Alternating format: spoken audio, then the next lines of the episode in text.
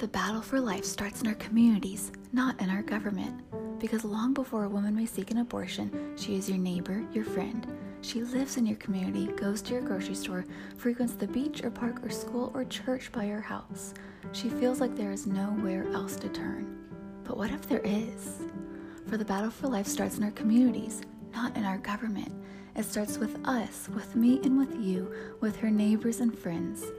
This podcast is not about politics. It's about the biblical truth on the sanctity of life, the veil behind the conversation, seeing the value of life in the everyday, and steps to take our own convictions and God's truth further in tangible ways within our own communities.